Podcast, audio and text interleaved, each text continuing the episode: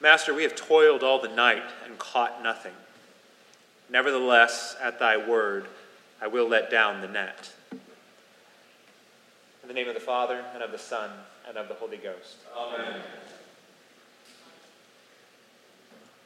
The heart of our gospel lesson this morning is the story of Jesus meeting a weary man. When our Lord comes to St. Peter, it is after a night of intense, coordinated labor on the part of a co op of fishermen, whose efforts proved fruitless. Going through the motions then of cleaning the nets after catching no fish would have been a perfunctory duty without any obvious relish or reward to it. It was merely a chore, backed by an embittered realism over the fact that no fish meant no wages for the day, and likely no provision for themselves or their families. It is after this ritual of cleaning nets, on the verge of clocking out for the day, that Christ comes to St. Peter and asks him to put out his boat once more from the shore. It's likely that word of Jesus had reached St. Peter and his companions, as the reputation of miraculous deliverance and healing had already spread throughout that region. St. Peter's obedience to Jesus would be a sort of cultural norm, an accepted sign of deference to a traveling rabbi, a nod to local piety, and perhaps a sign of curiosity at this alleged wonder worker. But the simple hospitality of using St. Peter's boat is pushed further when Jesus asks him, after he's done teaching, to push out farther and go fishing again. This presses on a sore place. The response Master, we've toiled all night and caught nothing. These are the words of a man who's being respectful, but who is also weary, and weary beyond just a physical exhaustion. St. Peter's word toil here is rich with a meaning stretching deep into Jewish spirituality. On the one hand, this word for toil in the casual language of the day means to take a beating. Among faithful Jews in Galilee, this word would also be familiar, though, heard from the mouths of rabbis to describe what it felt like to be faithful to God in a contrary world of occupation and paganism. To toil, in this religious sense, meant to endure the exhaustion of soul that one inevitably developed as they strove amid obvious wrongdoing and infidelity to God in hopes that one day they would see the fulfillment of a promise, even as they were slowly and increasingly uh, growing to sense their unlikelihood of seeing that within their own lifetime. To capture this sentiment, the speaker of Psalm 22 prays, I am poured out like water. All my bones are out of joint. My heart, also in the midst of my body, is like melting wax. My strength is dried up like a potsherd, and my tongue cleaves to my gums. And thou bringest me to the dust of death, for many dogs are come about me, and the counsel of the wicked layeth siege against me. For the Jewish imagination, to toil meant the aches and pains of soul that one took in being faithful, even as the wicked seemed for an ever expanding season to flourish, while the devout were put down. For St. Peter to use this term at this point meant more than just, we've already worked a full shift. Rather, his phrase means something more like, Master, we're exhausted to the very soul from fruitless work. Our equipment is clean and we don't want to pointlessly dirty it again. And I've already prolonged my labor and paid my religious obligation to you by giving you a platform to teach. Peter responds in a way that is perfectly reasonable. He's a man for whom doubt has begun to eat away at the confidence he has in his work, to which a work to which he has so diligently given himself, and yet has proven fruitless. Yet, at this moment of near dejection, everything hinges on the next word.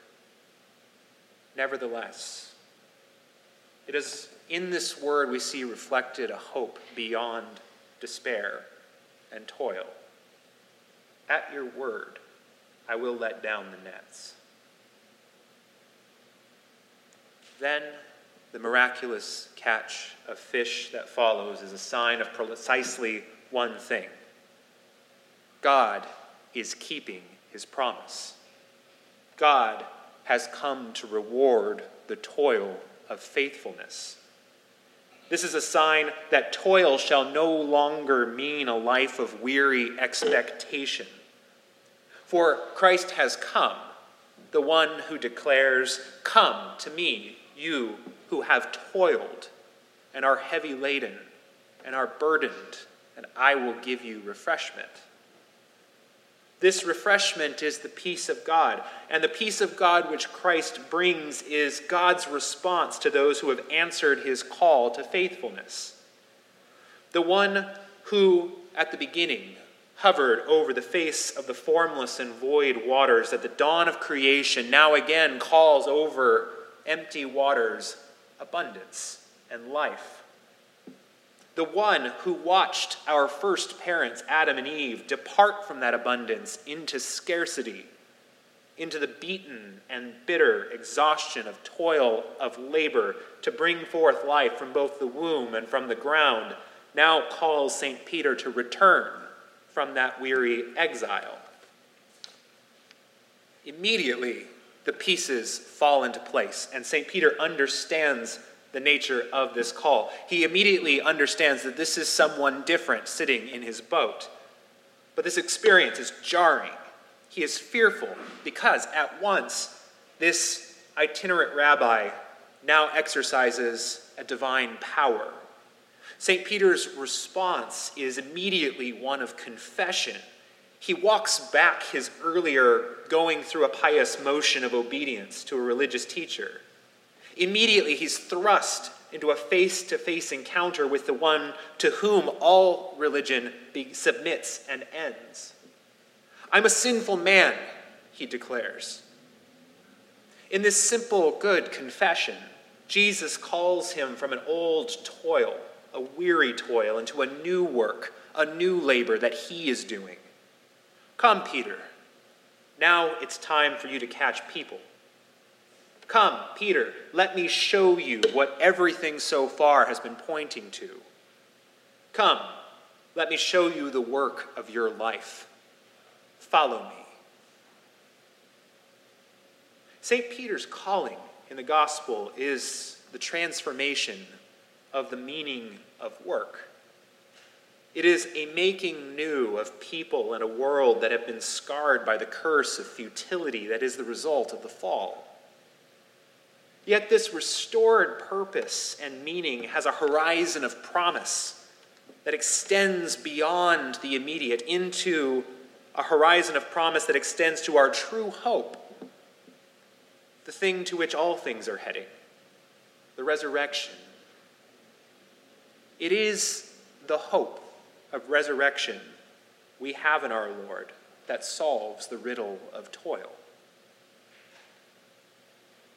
breathing life into a labor of doing good. As our Lord speaks to the church at Ephesus, I know your works.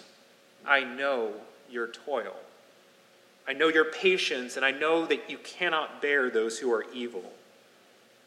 Or again, as St. John will hear a voice in heaven saying, Blessed are the dead who die in the Lord. The Spirit immediately declares in triumphant response, Even so, for they rest from their toil, and they take their works with them. This is the promise to those who toil and are weighed down by doing good in this world. This is the rest that Christ comes to bring. Our hope is not in vain. What we seek, what we strive for by grace will be found. And so, this morning, let us hope. Or, if that is hard, let us pray for hope. This morning, we will hear our Lord say to us in the words of the liturgy Come, you who are weary, you who are heavy laden, and I will refresh you. But then, even as we faint with exhaustion to do so, He will draw nearer to us, present in Eucharist, to indeed refresh us as we follow Him to love and toil for His sake, even as we draw nearer to the resurrection. From the words of Father Gerard Manley Hopkins, in a flash, at a t- trumpet crash, I am all at once what Christ is, since he was what I am. And this Jack, this joke, this poor potsherd patch, matchwood, immortal diamond is immortal diamond. In the name of the Father, and of the Son, and of the Holy Ghost. Amen. Amen.